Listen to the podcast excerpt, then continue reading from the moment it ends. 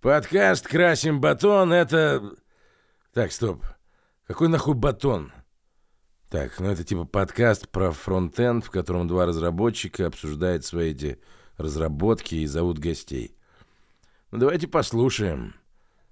Батон, блядь. Придумают же нахуй.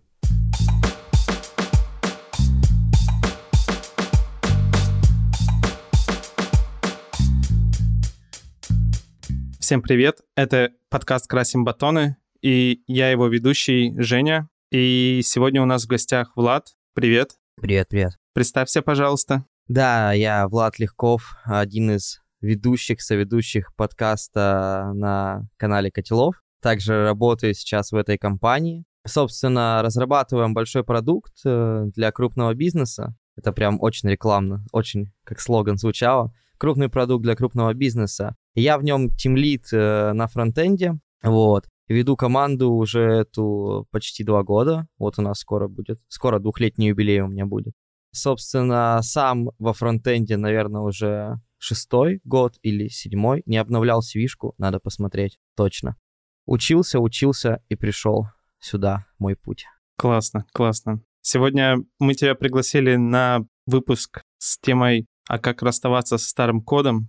У нас уже был такой выпуск примерно, но был больше про Legacy, но сегодня мы именно поговорим про, наверное, моральную часть. Как же расставаться с этим кодом, как для себя делать какие-то выводы, а может не делать, может так и с легкой душой его отпускать. А вообще, как ты думаешь, зачем удалять старый код? Может, его тупо складировать и оставлять на потом? Блин, тут, конечно, такой вопрос, что именно мы, да, будем называть старым кодом. Если это прям legacy-legacy, конечно, надо стараться от него избавляться. Обычно, знаешь, этот legacy писал не ты, и это как бы наоборот счастье, если ты смог от чего-то избавиться, там покрыл тестами, например, какой-то модуль, да, его там переписал, и потом смотришь на какой-то файл, о, он теперь не нужен. И для меня сейчас вообще нет никакой грусти, когда нужно что-то удалить. Например, приходит э, заказчик и говорит, вот, эта страничка больше не нужна. Я с радостью захожу, удаляю ручку с бэкэнда, на всех слоях прохожусь, вот, и смотрю на merge request, там э, красненькие эти минусы, и я сейчас вообще в такой парадигме, что чем меньше кода, тем лучше. Когда у нас там большой проект, чем он больше, чем становится больше модулей, людям становится там сложнее вливаться. И как бы я понимаю, что и мне легче, и всем легче, да. Но тут, э, не знаю, ко мне вот, наверное, с опытом как-то это пришло. Конечно, раньше было очень часто грустно, когда ты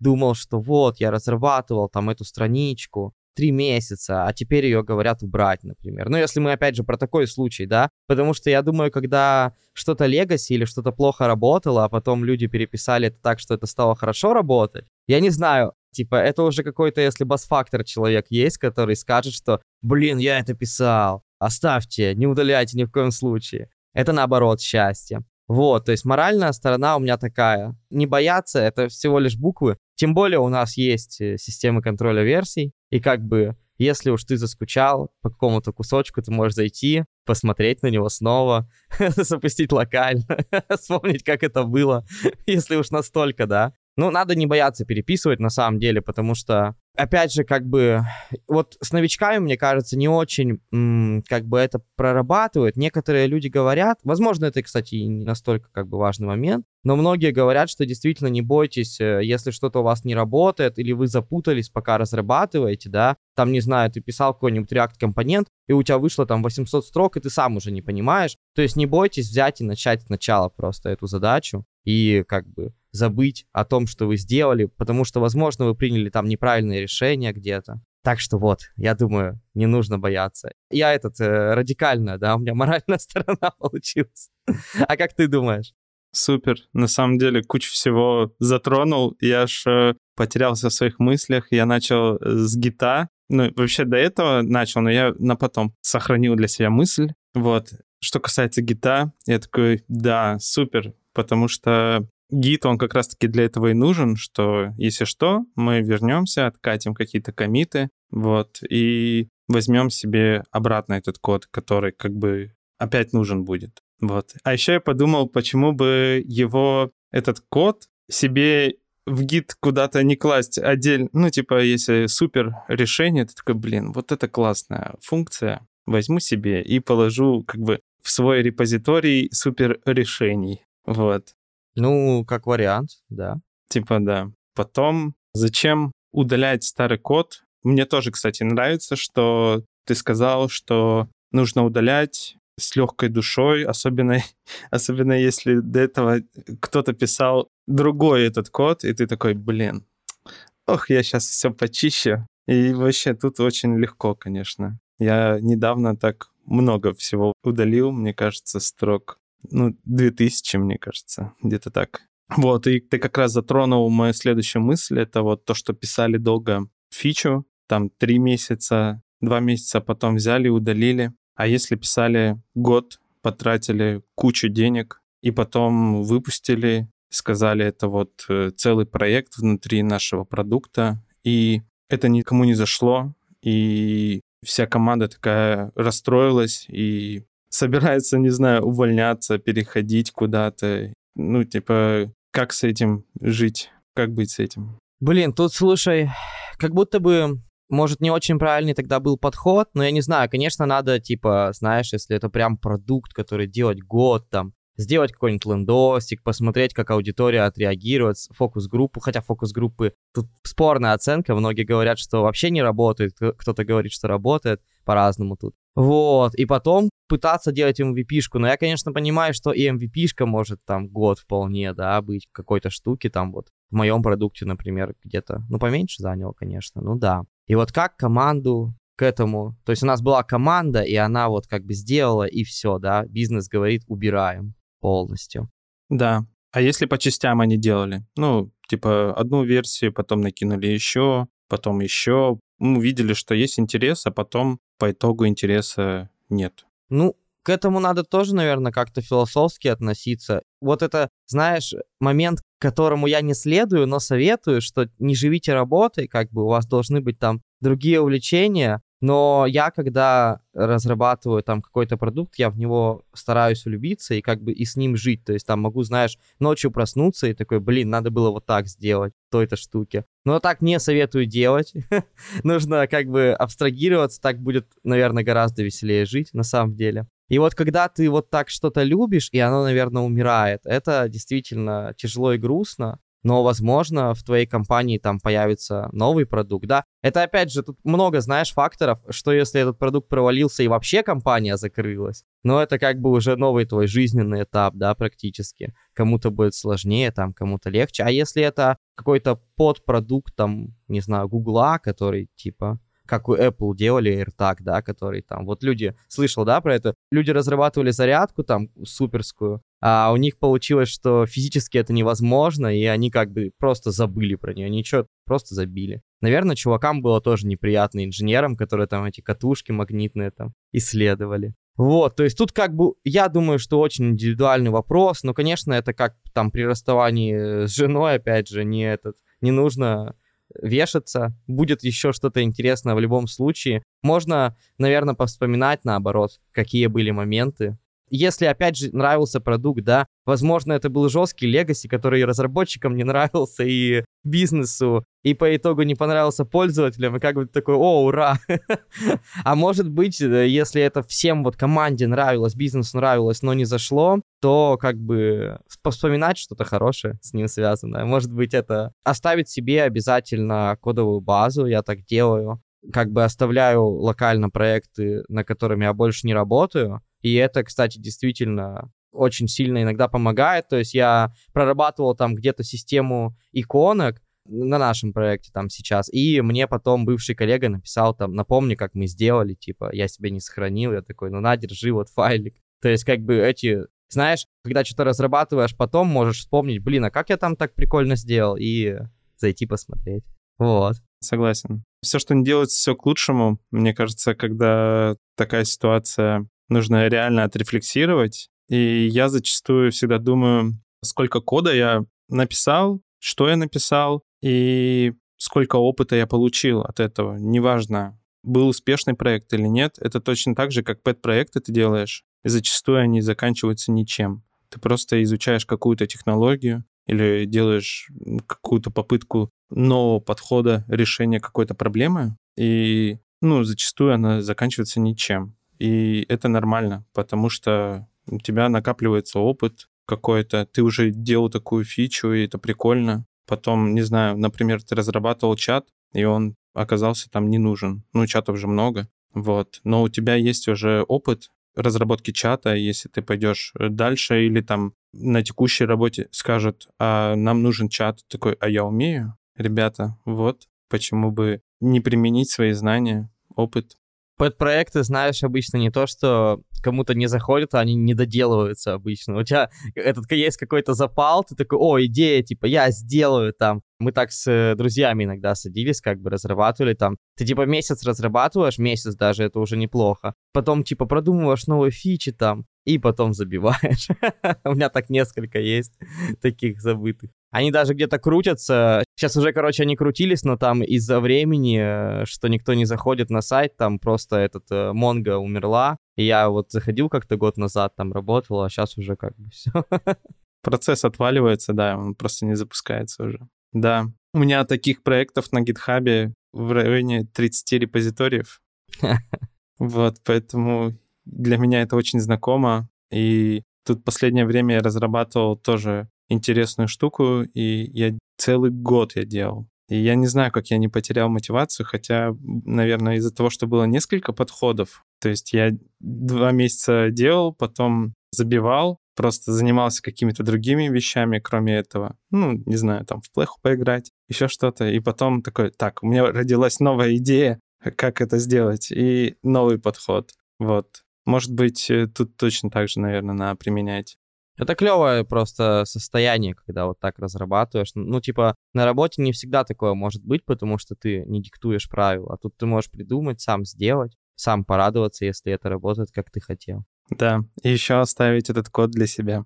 Угу. Вот, слушай, мы немножко отвлеклись. А как думаешь, почему для компании удалять старый код — это хорошо? И почему компании это делают редко? Почему делают редко? Потому что, я думаю, не могут себе позволить на самом деле. То есть часто код, конечно, связан, да, если мы говорим про какой-то легаси. И компаниям, конечно, невыгодно. Как говорится, работать не трогай. И я вот тоже, кстати, понял через какое-то время, что это действительно как бы правильный подход. Раньше старался рефакторить, знаешь, там все подряд. Ну, типа идешь, случайно там какой-то файл зашел, видишь, что что-то не очень, такой, дай-ка поправлю. А вот лучше так не делать. Вот рефакторить надо тогда, когда фича там снова в работе, да, ну, то есть, например, есть какой-нибудь поиск на сайте, его там делали 5 лет назад, а сейчас говорят, типа, вот надо переверстать там его полностью, например. И вот это самое время как раз-таки переделать этот старый код, посмотреть, как там что устроено, разобраться. И, возможно, какие-то файлы даже там будут вообще не нужны теперь.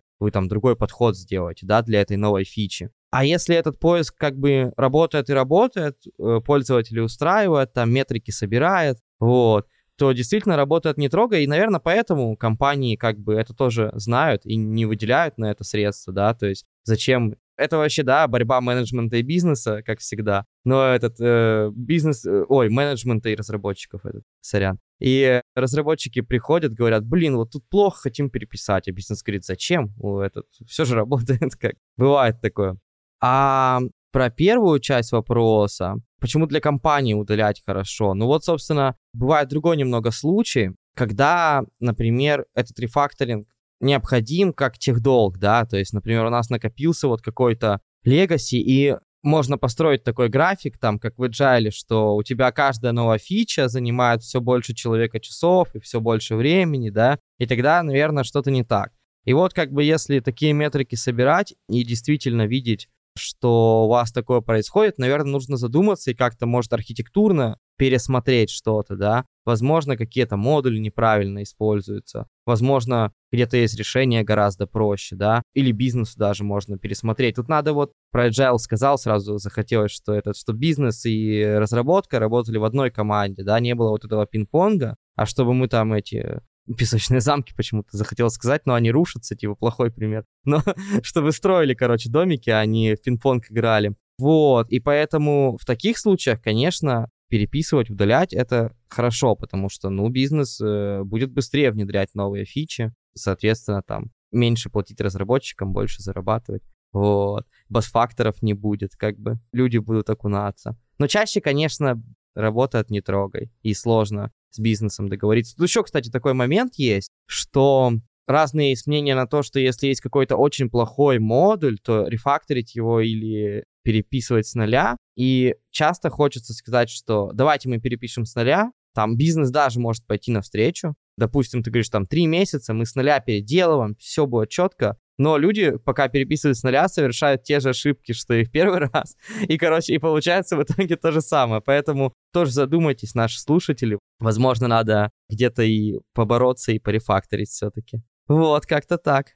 Да, у нас, кстати, был этот момент в том выпуске, где мы говорили про Legacy, что вторая версия приложения может быть такой же плохой, как и первая. Вот. А для компании почему удалять старый код? Да, я с тобой согласен. У меня на этот счет есть пример, что есть компании, которые говорят, да, у нас есть Legacy, мы нанимаем тебя, чтобы пофиксить этот момент. И потом просто тебя нагружает так оперативными задачами, что ты даже не успеваешь ничего рефакторить, ничего удалять, и поэтому ты не понимаешь, как с этим вообще быть. И, наверное, они еще не до конца, ну, сама компания, менеджмент не до конца еще понял, зачем это им надо. Хотя в том примере, ну, в той компании, в которой, откуда этот пример взят, там было много технологий, и проблема найти специалистов на старый стек технологий как бы с каждым годом возрастал.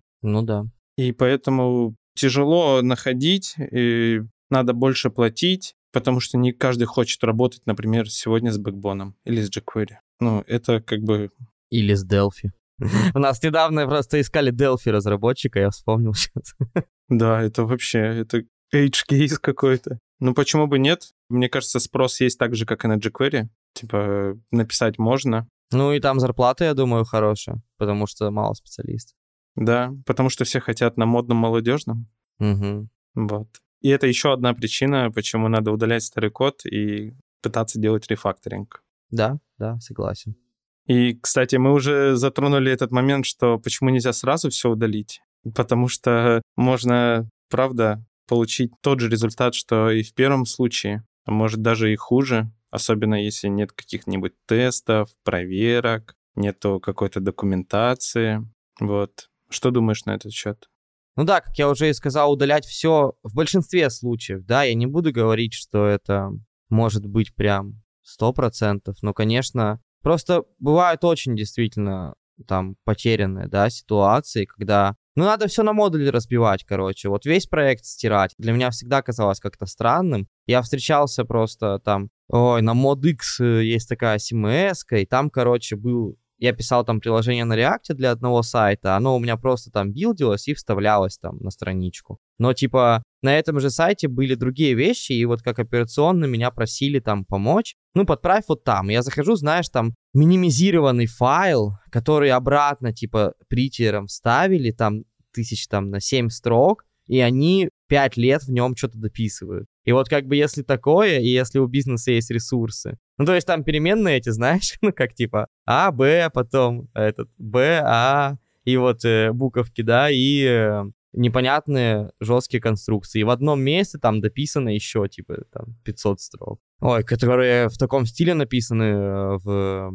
Как это вылетело слово? Короче, просто по порядку код написан. То есть вначале объявлена переменная, она где-то там замыкается, потом присваивается раз 15, типа. И как бы надо все-таки выделять модульность какую-то, наверное, я бы посоветовал. То есть взять какой-то модуль, если у нас есть время, да, и там возможности, покрыть его тестами, насколько мы можем, да, вот. И главное вначале, типа, перед рефакторингом написать тесты, если, опять же, позволяет время и возможности. Ну, да даже не если, а всегда надо, по-хорошему. Я опять, знаешь, этот оставляю чуть-чуть процентик тем, кто этого не делает, чтобы они порадовались, но это всегда очень сложно рефакторить без тестов, когда у тебя покрыт там модуль, э, и за кавериджем тоже можно последить, то как бы, я, конечно, про Jest говорю сейчас, типа, этот, с ним сейчас работаю, вот, то все равно рефакторинг становится уже больше в радость, ты потихоньку изменяешь как бы код и смотришь, что у тебя работают тесты, тебе не, даже не надо ничего запускать там условно, если опять же покрытие правильно сделано.